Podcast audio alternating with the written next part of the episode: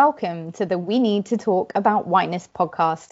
I'm your host, Myriam Francois, and to all our listeners, thank you for joining us.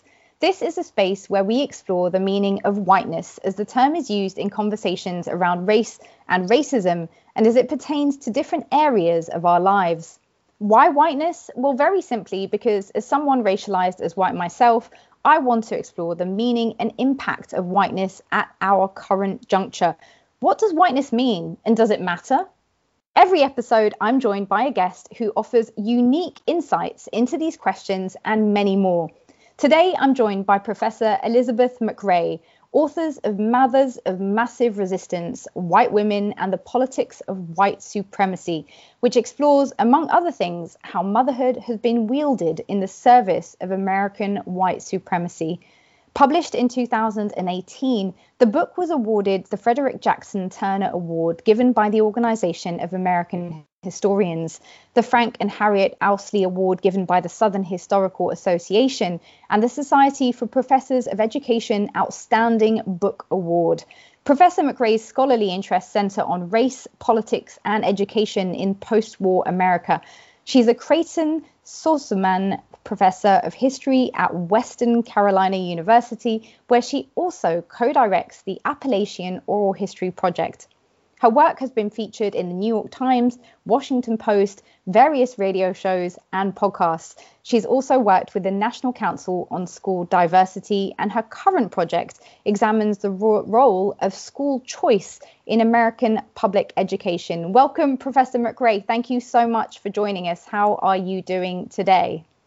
I'm doing well. Thank you so much for um, having me. Thank you. So, your book is titled Mothers of Massive Resistance White Women and the Politics of White Supremacy. For those who haven't yet had a chance to read it, can you tell us a little bit about what the book's about? Yes. So, the book um, begins in 1920. Um, after the success of the women's suffrage movement in the United States. And it examines um, what were both white um, suffragist and anti suffragist claims that um, women in politics would um, support the um, regime of racial segregation.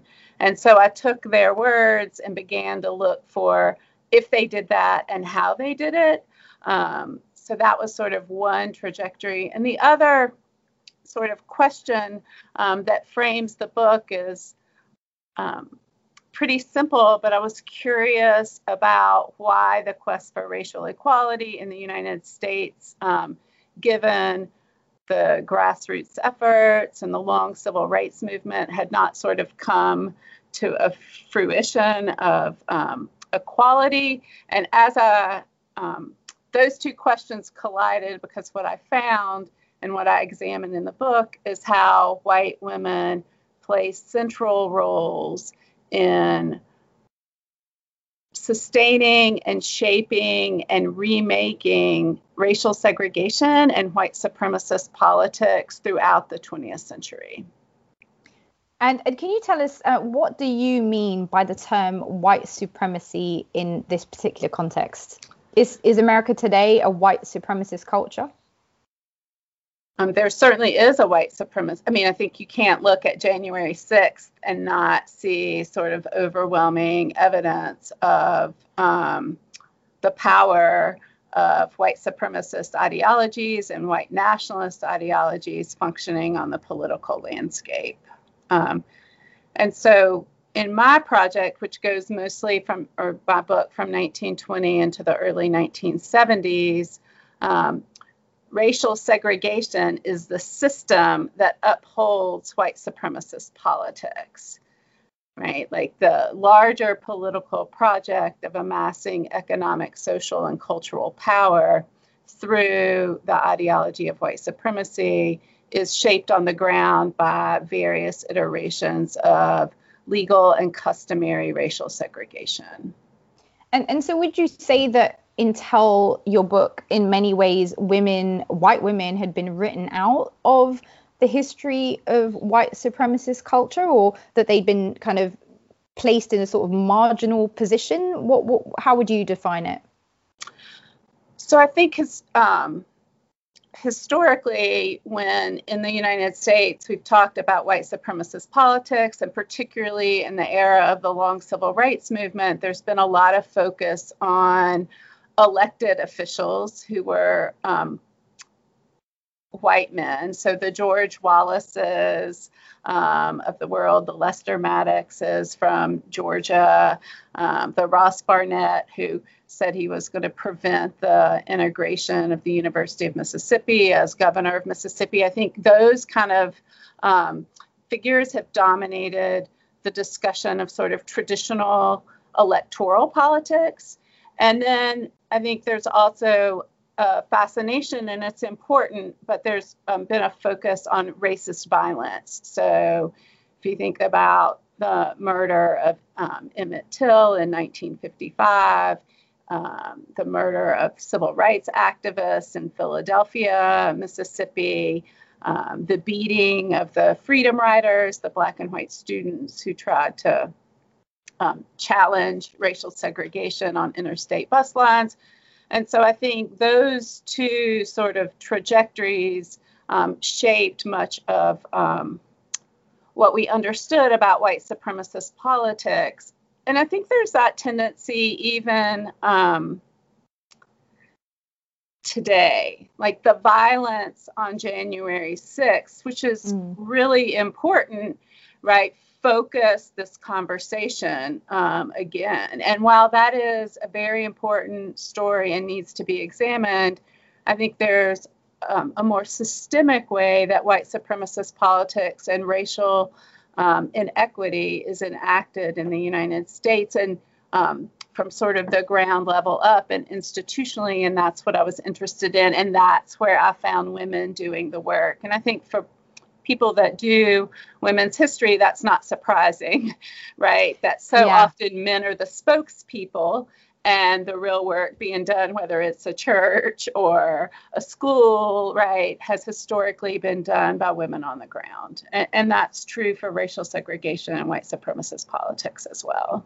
Mm. So you said in an article for the New York Times um, that the narrative of white supremacist history in the US is not immune to the same sexist forces that have shaped so many of our national historical narratives it has left women out, and that has consequences for how we think about these politics today. And I really want to push you on um, exactly how that should uh, alert us to certain aspects of understanding how white supremacy operates in the US today. Because as you've pointed out, there's a lot of focus on um, the institutional voices, the you know the Trumps, on the violence um, of particular, you know, particular men. Uh, as you said, January 6th. I think I can only think of male figures actually when I re- recall um, the that that the the mass of people I'm seeing mainly men, uh, but but actually women have pay, played a critical role in this movement of, of white supremacy. So,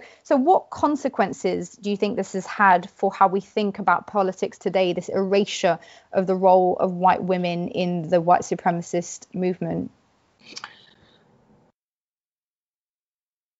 So I think it becomes much more difficult, but also a really important reckoning um, to recognize that um,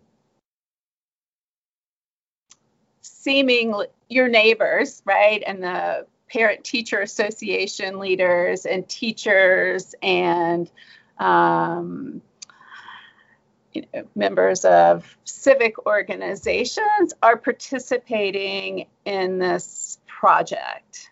And I think um, it's much easier, right, to sort of look at white supremacist politics and pull out the figure uh, and even though there were a number of women who've been arrested for the January 6th riot, um, and of course Ashli Babbitt, who um, was killed in the um, riot, but I think it's much easier to pull out this sort of icon of a kind of uneducated or rabid white male nationalist toting a gun, right? And it, that's easier to condemn it's easier to recognize and it's easier to say that's just not like us right they're mm. different.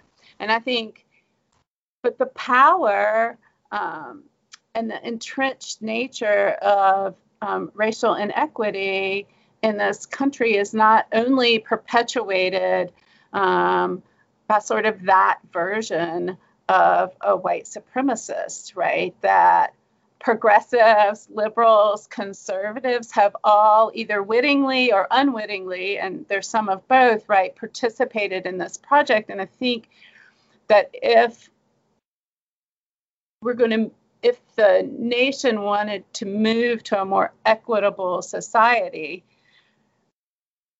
right, that's not built on um, white supremacist political ideology that we have to recognize the places um, and the act and the full sort of spectrum of the actors that have participated in this. Mm.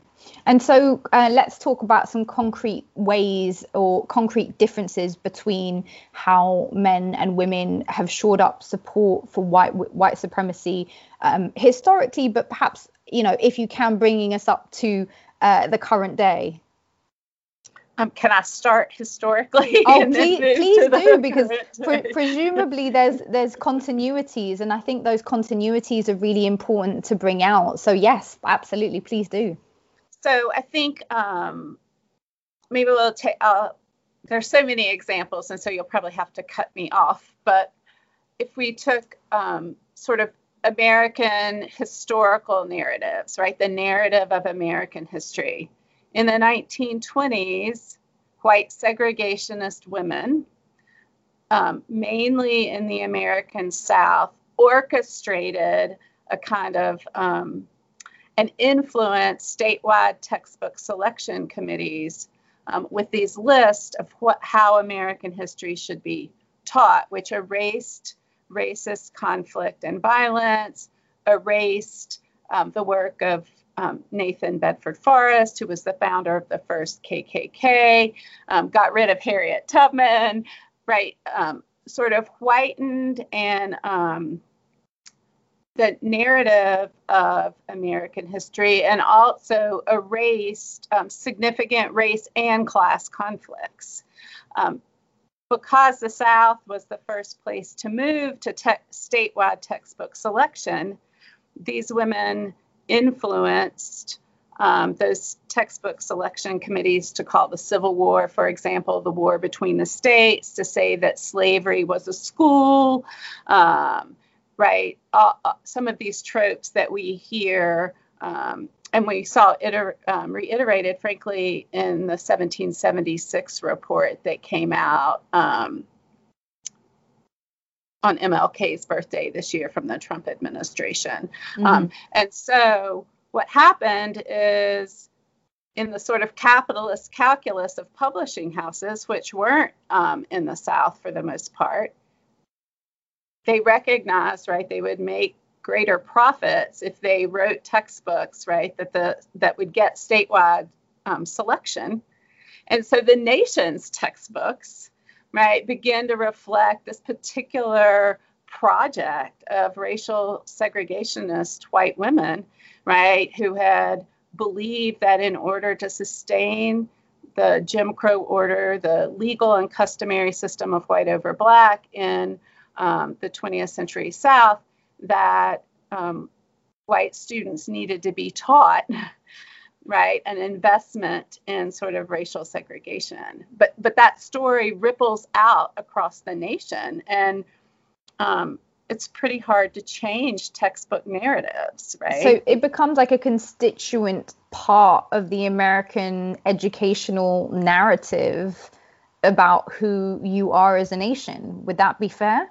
Right right so, mm. one example in 1938, um, the Mississippi Educational Association did a survey. And what they found is if you read every textbook in every subject, first through 12th grade, that you would never meet a single Black American by name. Wow. Yeah.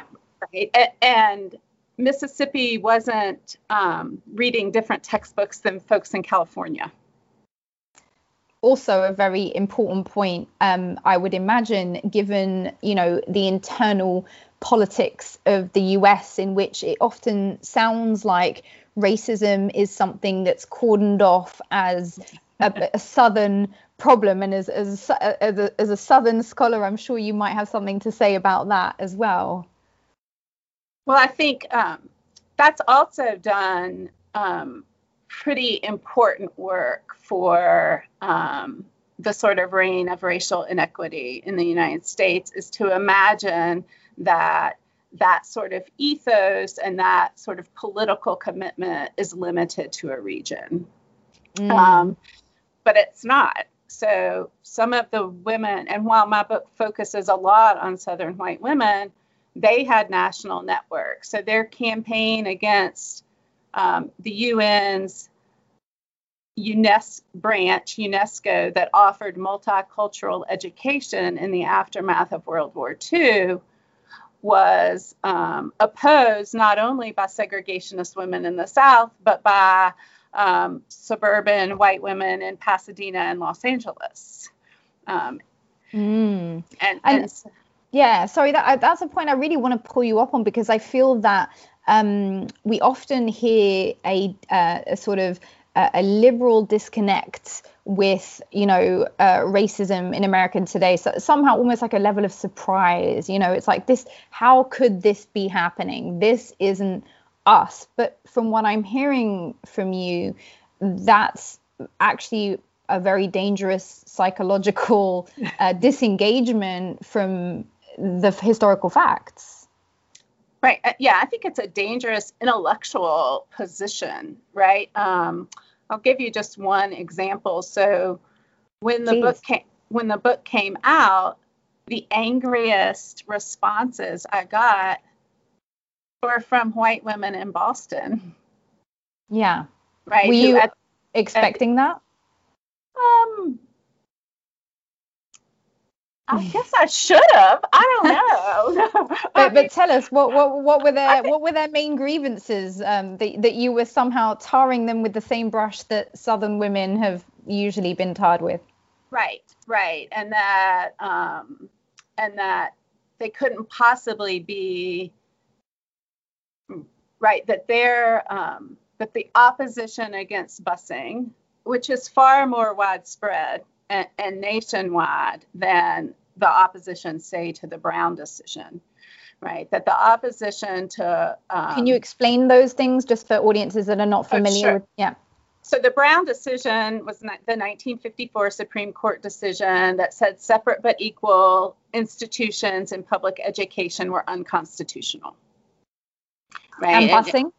And, and then um, busing after um, you know, nearly 20 years or 15 years of trying to integrate um, public schools in some um, particularly urban areas, right? Busing in places like Charlotte, North Carolina became the way to integrate schools and overcome what was also a deep history of residential segregation, right? So that neighborhoods were segregated um, and therefore if you were you had to sort of move away from a neighborhood school model, which is also kind of mythical. But anyway, um, move away from a neighborhood school model. And the way that you could integrate schools was to bus populations, right, in, into a more integrated educational setting.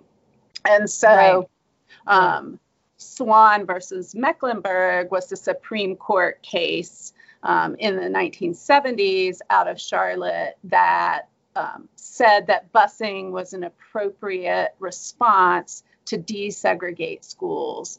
And what that meant is in urban areas, in particular across the nation, right, busing became the um, mechanism to integrate um, schools that had been largely segregated, not by the same kind of laws that were in the American South in the middle of the century, but by residential segregation patterns and redlining. Mm. And, and and so these women were objecting to to to what exactly within that narrative?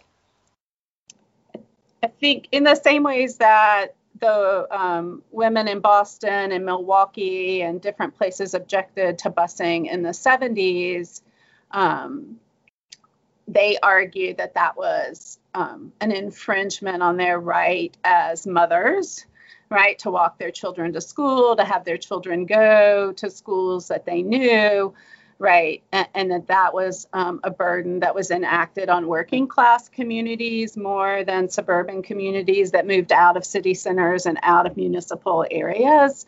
Um, and certainly some of the um, arguments about how um, racial integration via busing is enacted more in working class neighborhoods than middle class neighborhoods has rings true um, in, in, some ways. But I think the idea that their um, opposition to busing and that the white women's opposition to busing in, in Boston was akin to white women's opposition to Ruby Bridges integrating the elementary school in New Orleans or white women screaming on the sidewalks at the Little Rock Nine integrating Central High School um, in Arkansas. And I think that shows the sort of investment, right, that that American style racism is limited, right, it, to a particular region um, and, and historically, that's just, I mean, there's plenty of scholarship showing that that's not true. That doesn't mean the South's like everywhere else.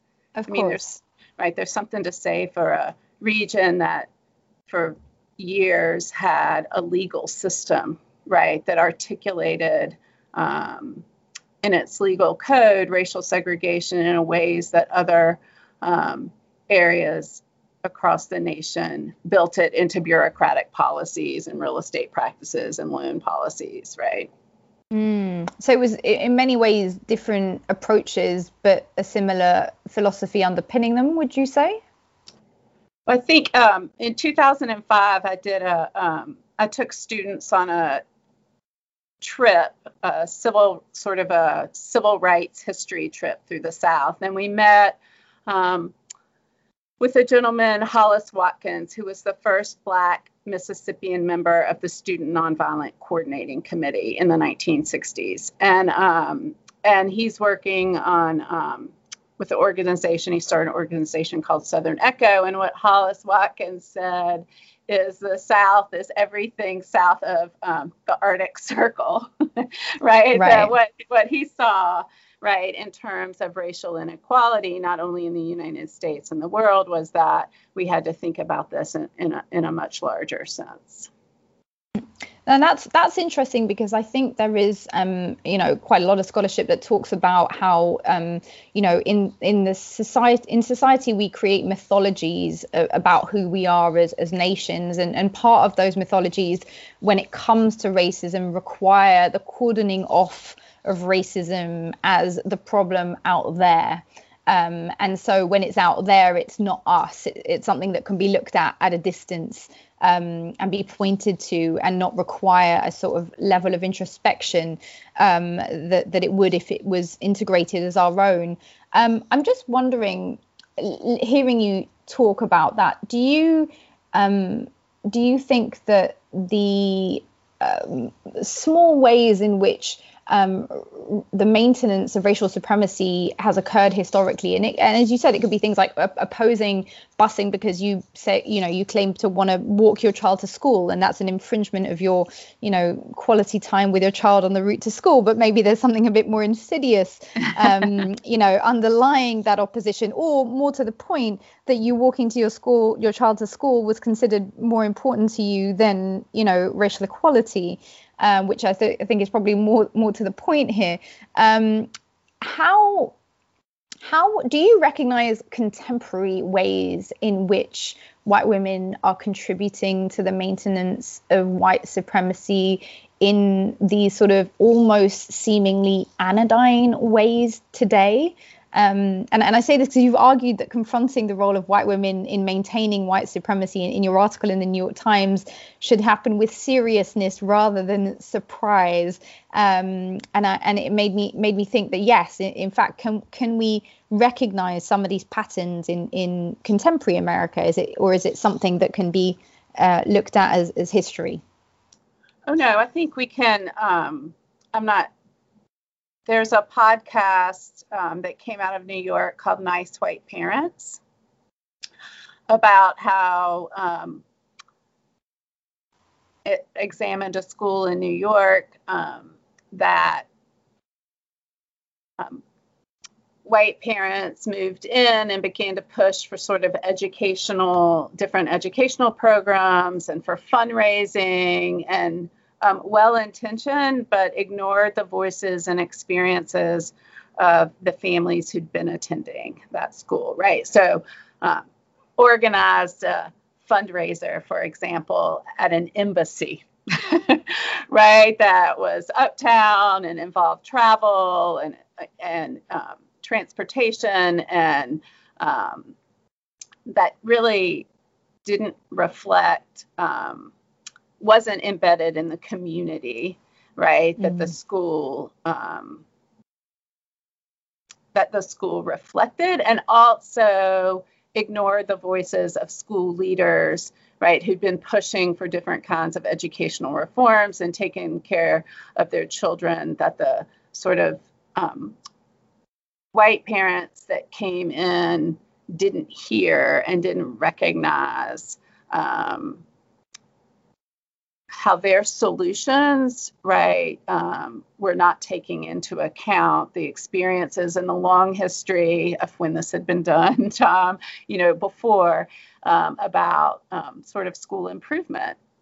And so I think that, uh, and these were well meaning, right, um, folks, course. but yeah. that um, not recognizing, right, both the um, social, cultural, and economic power that um, they brought to the table, um, they didn't listen, right, to the needs of the larger school community.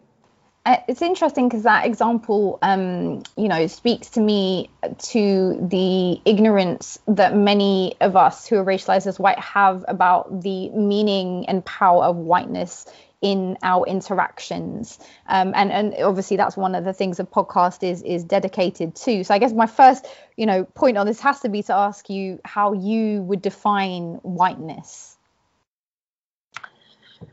Right. So i think whiteness is a construct a powerful construct right that has um, that reflects the um, racial and racist landscape that in my like from my experience and research that has defined the United States, right? And that shapes the United States. And so whiteness, I think, calls on um, or ask, right, that folks interrogate the position, right, that they're in and how definitions of whiteness, which change and frankly um, wield um, more power for some than others, right? That how those definitions and construct of whiteness, right, have shaped the history, have shaped opportunity, have um, affected um,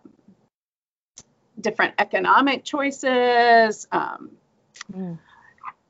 That whiteness as a as a construct, right, has um, I think has the power to make more visible how race and racism, right, has shaped the world that we live in.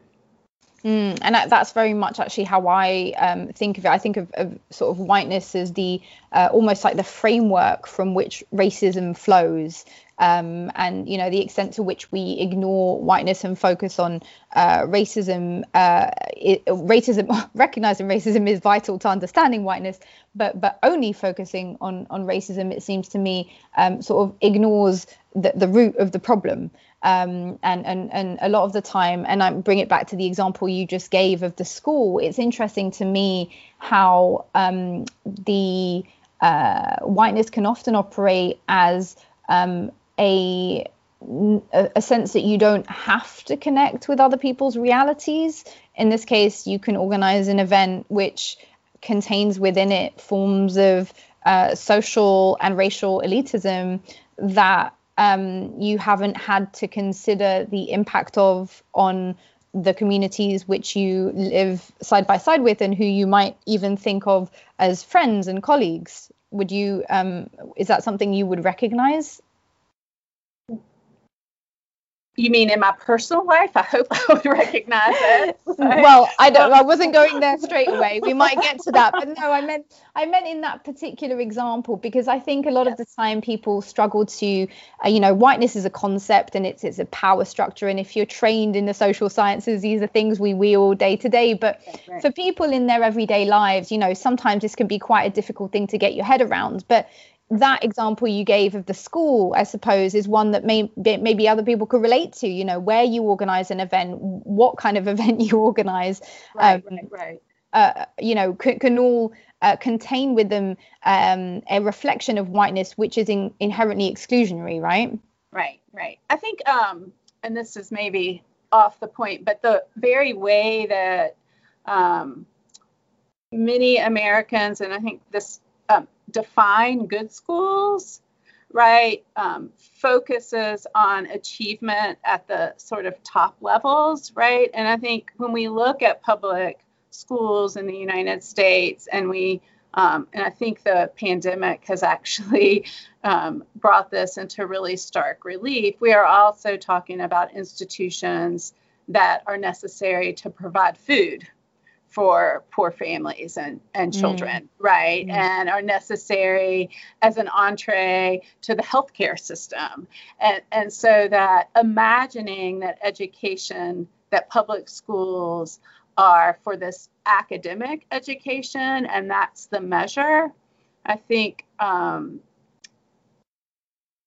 obfuscates what other larger roles that public schools play in communities, right? And, and mm. perform for their students. And so I think the material realities of um, the folks that attend a public school sometimes, right, um, produce a kind of class elitism or a class blindness, if you will, to sort of what the larger material realities um, are and what that means that a school's um, required to do.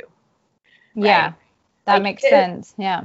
Is it that we need four AP calculus classes, or do we need to make sure that everybody learns algebra, right? And that we bring, you know, like where is it in in the resource game that we focus our resources? And so, so often, I think when we talk about good schools, um, it reflects a class and racial uh, elitism, right? Or blindness, really, right? Like shaped by personal experiences that um, make us either unwilling or unable or unaware that we need to examine sort of the larger landscape.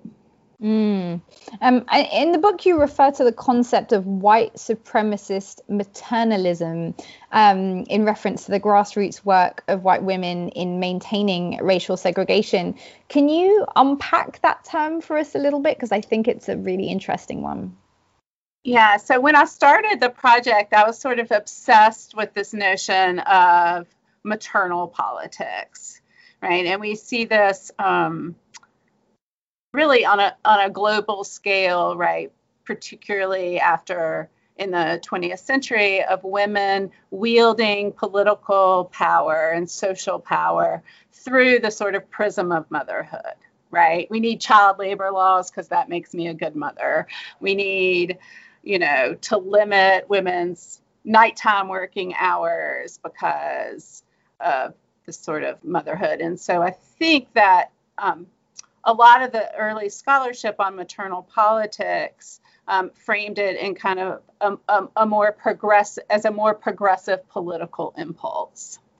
Mm. And, and so by talking about white supremacy supremacist maternalism or motherhood, right? I tried to sort of um, wrench apart that marriage between kind of progressivism and maternalism, and that you can have a very conservative kind of maternal politics that is um, like understood in a framework of kind of acquisition, right? That what is best for my child might mean that your child doesn't receive these things, mm. right? Like uh, it's not a collective, like, oh, because I'm a mother, right? I have this biological and essentialist kind of maternal instinct that is collective, right? And mm. I think that mm. that's just not so when I that was one of the attempts to sort of think about that term, right? That motherhood is not um, like a morally neutral or or essentially a morally good um, construct, right? That um, there's different ways motherhood and maternalism are wielded in the political and cultural sphere. Yeah, and, and I thought that was really interesting, um, kind of reading through your book, the ways in which um, white motherhood actually has been constructed and built up through the institutions in many ways um, through a relationship to white supremacy.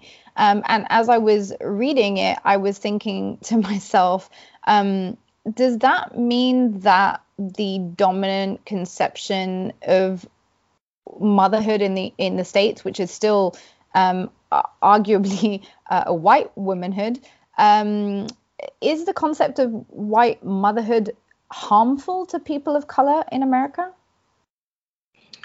Well, I think it's which cons, right? I mean, there are multiple um, constructs of sort of motherhood. And I think we see this even in sort of popular literature. Like I was reading the work of um, Dani McClain, um, who writes about kind of black motherhood and and what that means. But I think if you imagine that if we take the Jim Crow era, so if if we take white women who believed and were taught that white motherhood meant keeping their daughters away from someone else's black sons, I think it's pretty easy to see how that can be harmful, right? Because when those lines are crossed, what's your response, right? And in the Jim Crow South, um, where interracial sex and, and marriage, where interracial marriage was outlawed, um, right? And in many parts of the United States until the Loving case in the late 1960s. I think we see like how that construction of white motherhood and white womanhood can be and was and remains damaging, right, mm. for mothers of color and for and, and for children in the book you, you, highlight the ways in which white women were central to the daily work needed to sustain racial segregation and in fact to shape resistance to racial equality uh, which is very different to the idea to the idea that they were simply you know victims of the patriarchy you know following a male order. How different does the picture look today in 2021 when it comes to white women's role in resisting racial equality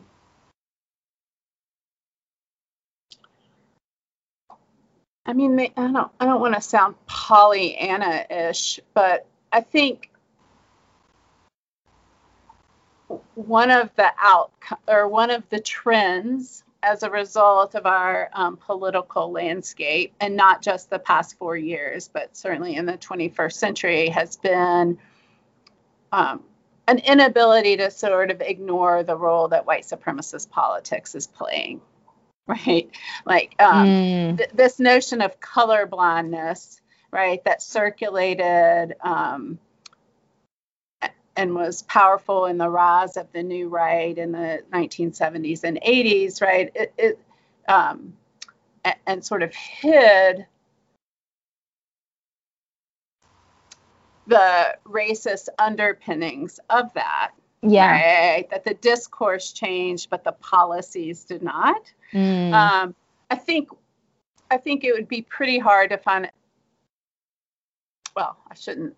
I won't quote numbers because I'm not a social scientist, but I think sure. that um, my sense is it's pretty hard for people to ignore the sort of power uh, that white supremacist ideology is having on the national landscape today.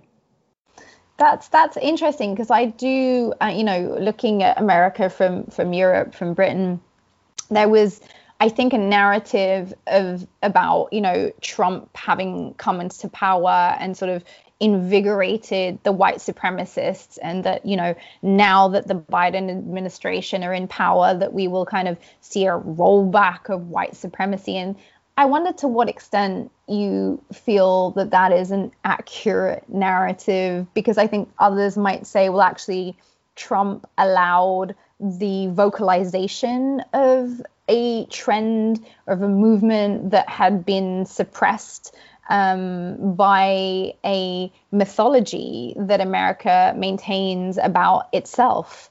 Um, and uh, are we returning to that mythology, or, or, how do you assess it? Oh, I don't. Uh, so I agree with your latter uh, uh, comment that I think. Um, well, first, let me say I, am sort of less interested, and um, I'm very wary of commentary that sees the trickle down from the top. I'm re- like mm. my research, I'm really interested in sort of how things bubble up, right, mm. and are mm. shaped by people on the ground. So, um, you know, Trump might be seductive to talk about and you know, the sort of rawness and brutality of the language. But I think that's, for me, not the real story. That the real story is how this animates um, folks' political and cultural actions on the ground. And you're seeing that shift on the ground, presumably.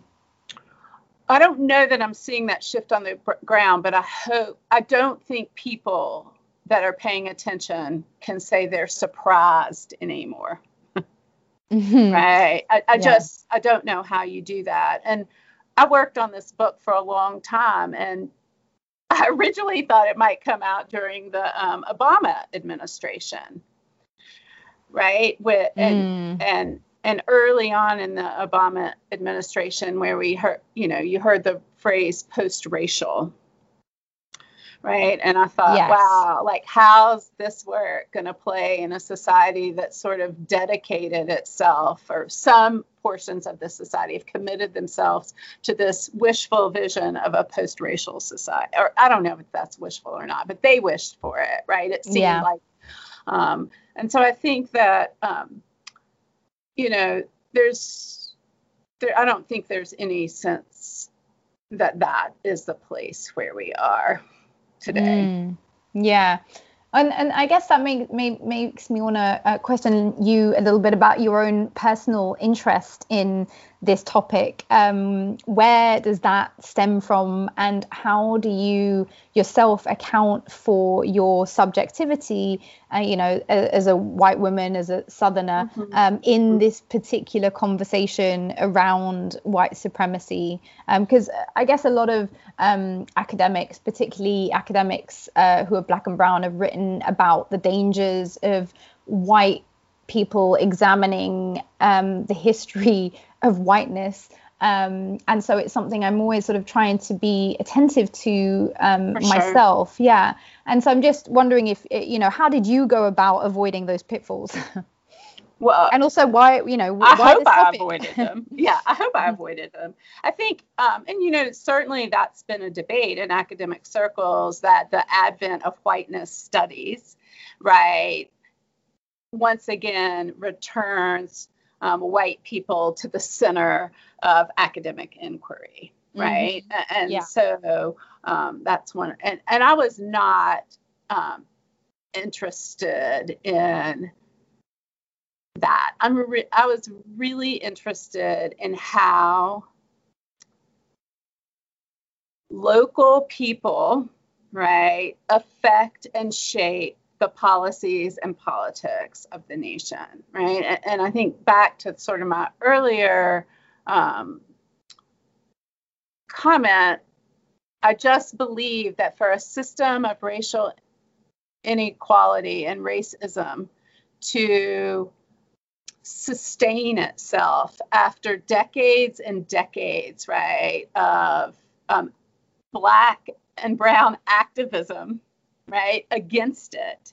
That there had to be more than George Wallace, right, and there had mm. to be mm. more than the Klan, for example, right, that it had to be baked in um, to kind of everyday life. And so my attempt was not to sort of center whiteness at the um, as the sort of bulk of the story, but to expose the sort of dailiness and the institutions and the way that racial segregation and white supremacist politics were remade and reshaped so that those who are trying to dismantle it, right, could know where to do the work.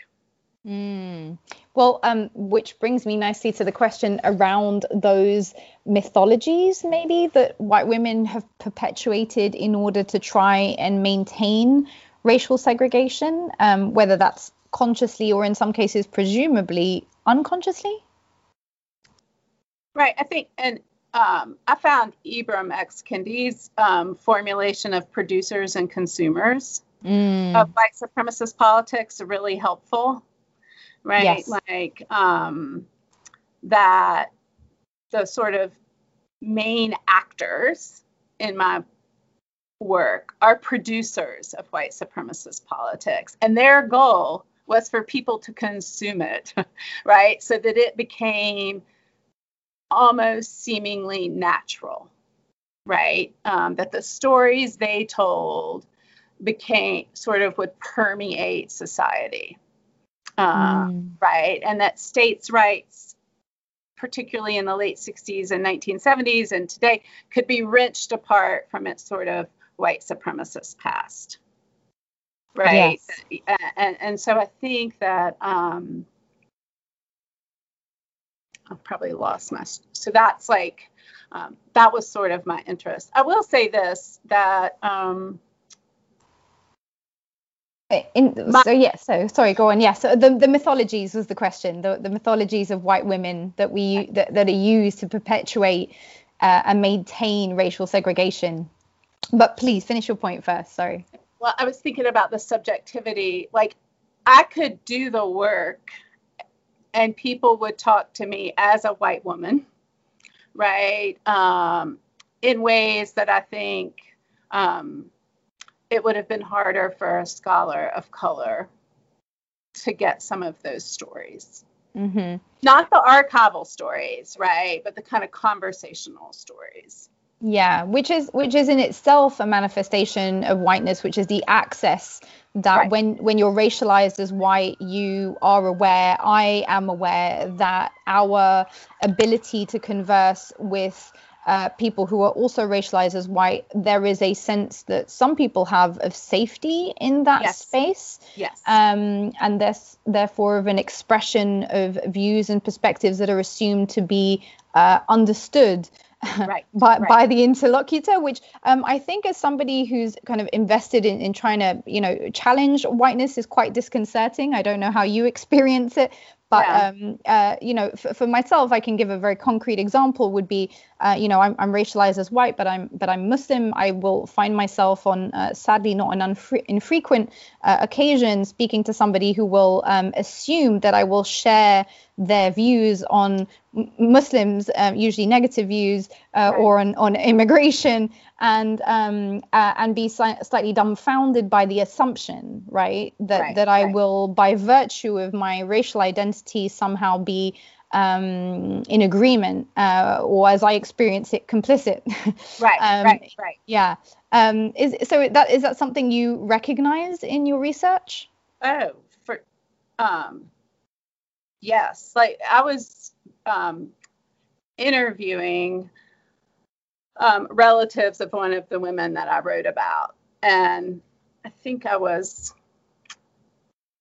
seven months pregnant. So I probably didn't seem particular, you know, and I have a Southern accent and I was white and like I seemed, I think, probably particularly non threatening um, at that moment. And um, they said, well, we're thinking about publishing her columns, but we're going to go through and take out the things that would make it um, problematic for us to live here.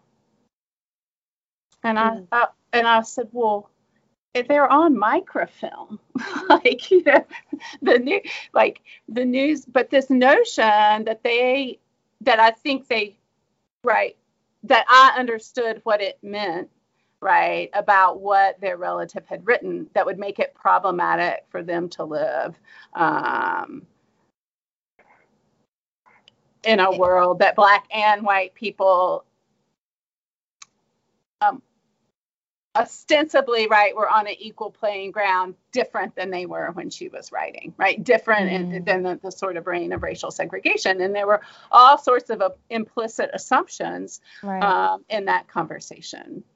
Yeah, yeah, and I and I guess that's that's part of the the sort of day-to-day work to challenging whiteness is finding oneself in these situations and figuring out how to navigate the resistance to the assumption of complicity without triggering i guess what you know robin diangelo refers to as white fragility i know many people have written about this in different ways but um, the sort of anger that you are dissenting from um, a narrative which is assumed to be shared. I don't know. Is that something that you?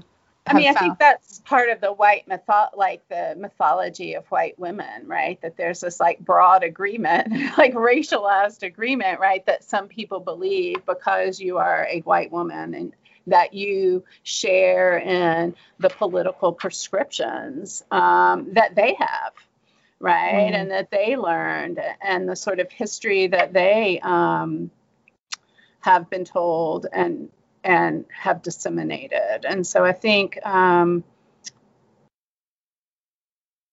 I think the other sort of danger, and I've written about this, and so you can cut me off. Um, no, no, that, go ahead. Yeah, is that um, this mythology that that real white women right? Um, and I think this comes out of sort of the feminism of the 1970s, right? That a sort of authentic woman um, embraces, um, you know, understands patriarchal oppression and therefore understands, right, and can empathize and connect with other forms of oppression. And it's just not true. It wasn't true historically. It's not true today, right? That this there's this mythology of kind of a gender essentialism that to tie back to your early comments, I think undergirds these headlines about surprise that white women voted for Trump, surprise that white women voted for Governor Brian Kemp um, in Georgia over Stacey Abrams, that this sort of element of surprise is a testament to this myth of, of kind of this belief that white women as a whole and as a homogenous unit bring a kind of moral um, justice to the political sphere and it's just it wasn't true in 1920 or in 1820 it, it's just not historically the evidence is overwhelming against that. yeah, no, and I think it's a really important point. So, would you say that uh, American uh, women's movement uh, for equality, and I'm thinking of kind of feminist movements, uh, you know, w- which are often termed white feminism, um, are forever tainted by these roots in perpetuating white supremacy. Can can you even imagine a united women's movement um, uh, uh, without some kind of serious reckoning with this past? Um, and, and, is that reckoning happening? Um, can I imagine a united women's movement? No. No. and, and it's not like a condemnation of feminism. I just can't. I think to flip it, do we ever talk about a united men's movement? like, right? Like, mm. um, right? And and why are we surprised that women vote for a particular candidate, but we don't have that same sort of pri- surprise that white men vote for that candidate? Like, I, I think there's all sorts of um, kind of biological essentialism wrapped up, right? That ignores the long history of um, class inequity, of, right. of racial inequity, um, right? Of how geography and environment have shaped experience. So, so I like, yeah. So no, I cannot imagine. Um, yes, um, building solidarity without that reckoning would would be would have because I the reason I ask is obviously there's this movement of, of a critique of white feminism which I think is long That's overdue. Right. Um, and and so I'm just wondering to what extent you're seeing in America a reckoning with the past, which you've detailed in your book of you know so many of the women who become public figures have built into the institutions that they've constructed and that they've been a part in shaping white supremacy. They built it into it. It's built into the very fabric from from the grassroots up. And so, you know, today to have a feminist movement that hasn't really grappled with the way it's emerged um, seems to me uh, maybe uh, in itself one of the ways in which whiteness protects itself from critique. Yeah, I do think there are places that it's being challenged and interrogated. And I think there's also a danger of assuming a kind of ahistorical um, sense that that white supremacist politics can't be unrooted, right? That mm. it is mm. sort of this, um, there's kind of a fatalism.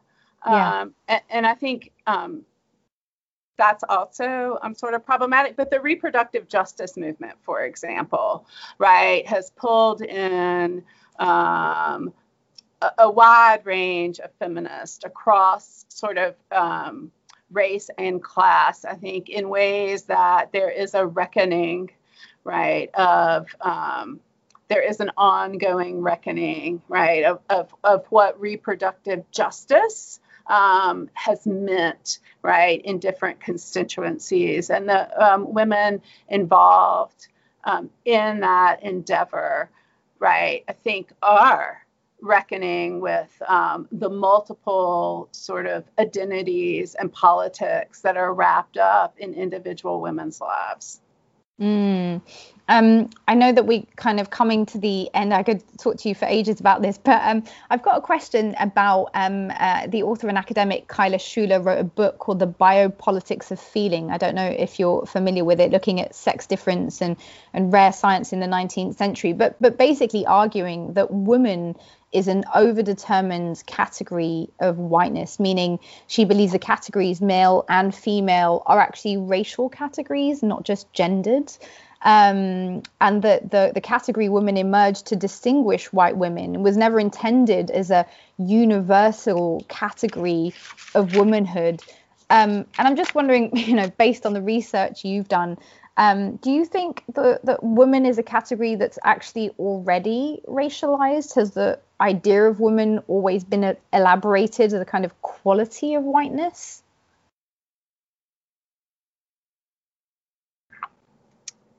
throwing a lot at you there. yeah. I was like, you know, my standard answer would be, I'll have to go read the that. I'm not familiar with that book. And well, uh, yeah, I'm it. throwing a lot at you if you haven't read it, but uh, right. Yes, I mean, feel free to say you need to go away and read it. That that would be perfectly fair. Yeah. yeah. But I also think that you probably have to ask um, and interrogate, right? What um, women of color have said about womanhood. Right, right like they, I think you would have to look at a sort of larger, and I don't, she probably did. And um, yes, absolutely. yeah right um, so yeah i think i would have to go read it that's absolutely fine um, before uh, before i go on we've got a quick fire round of questions before um, i let you go um, i just wanted to ask you for other um, kind of readers academics people just generally interested in understanding whiteness better who are researching this area what do you, as a uh, researcher who's racialized as white in this field, have to look out for when you're doing your research? How do you um, kind of, pr- you know, protect yourself against the the blind spots, against, you know, the fact that we're all sort of swimming in the whiteness and and we don't necessarily have a um, 360 view of our own selves in that conversation? Well, I think that's um, actually what I find pretty helpful about a robust academic community is that someone, right, in, in um, my sort of academic world, that the people that read my work and that I'm in conversation with and that I bounce ideas off should um, are able, hopefully, to point out my blind spots, right, and to point at, and to alert me to the sort of missteps that, um, right, that my position might make me um, not see, mm. right, and so I think that that's what um, while research and writing seems to be a um, a lonely endeavor at times. I think that um, you know, the work, for example, of Stephanie Jones um, Rogers, they were her property um, about white um, slaveholding women, right? Ex- um, was really helpful. It came out right after um, my book, but my conversations and um, with her and reading through her work and discussing just at one conference that we did about um, Carolyn Bryant and Emmett Till. I think those help um, sort of expose. I think presenting your work and being willing to sort of take the hits that you get mm. um, are also really e- educational. You know, um, like in my personal life, I'm a huge, um, I hope, advocate for public education, and yet at the same time right? I write about how public education has perpetuated sort of white supremacist narratives. And so there's times, right, that in, in different audiences, people will call me, you know, on that, right? If mm. public education has perpetuated these narratives, why how is it that we should invest, right, in the sort of possibility of a democratic public education? And so I think those are you know, just some of the blind spots that conversation, right, has um, has an academic conversation has helped point out. And I think there's a tendency, right, to um, I think when I started this research, I probably had these conversations, like trying to find like to sort of re- reconcile like these damaging and racist actions with what seems like, you know, kind of a, a, a, feminist kind of orientation to the world, right? That these are working, you know, and, yeah. and I think those conversations were pretty helpful too. How, right? how, how do you respond to that question around public education? Because I think it's a it's an important one, right? yeah, uh, not very well. I mean, I yeah. hope that that's yeah. what my sort of next project will help um, I mean, sometimes I think that it's an expression maybe of the, of my position that I can hope that education and that public education can sort of deliver right in ways that are, are empowering. And and I think I'm not I mean that's not only the dream right of myself right? I think like historically we have examples of you know people from a wide range of experiences but sometimes I worry that that position of mine, right? That, um, you know, is more hopeful than maybe shaped by historical evidence and reality. Mm, well, I mean, it, it, sounds like it speaks to uh, an underlying aspiration towards its ability to transcend uh, the white supremacy that's yes. been built into it. Yes, and I suppose um, uh, the question is: is that uh, one of the ways in which whiteness protects itself, or is it actually sure. Uh, an achievable uh, objective. Uh, so yes. Well, look. Before we uh, move on to the quick fire round, um, I uh, just have a quick few series of questions. Um, these are not intended to have very lengthy answers, but they are um, not simple questions either. So, um, quick fire round goes like this: What is the root of racism in your view? Um, I think racism results from um, from policies designed to um, sequester power in the hands of the few. Is there such a thing as a post racial world in your view? And is the universalist ideal ever achievable or desirable?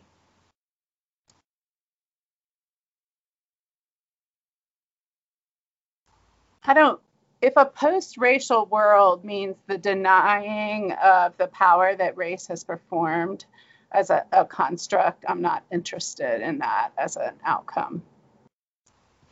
Is whiteness a useful conceptual tool in conversations on anti-racism? I think it can be both useful and detrimental. Great. Um, can I get a sense of how it can be detrimental? Um, I think it can be detrimental when it um, obfuscates various iterations, when it serves as explanation, right, mm. rather than a point of interrogation. Mm. Thank you so much. Well, uh, Professor McRae, thank you so much for taking the time to talk to us all today.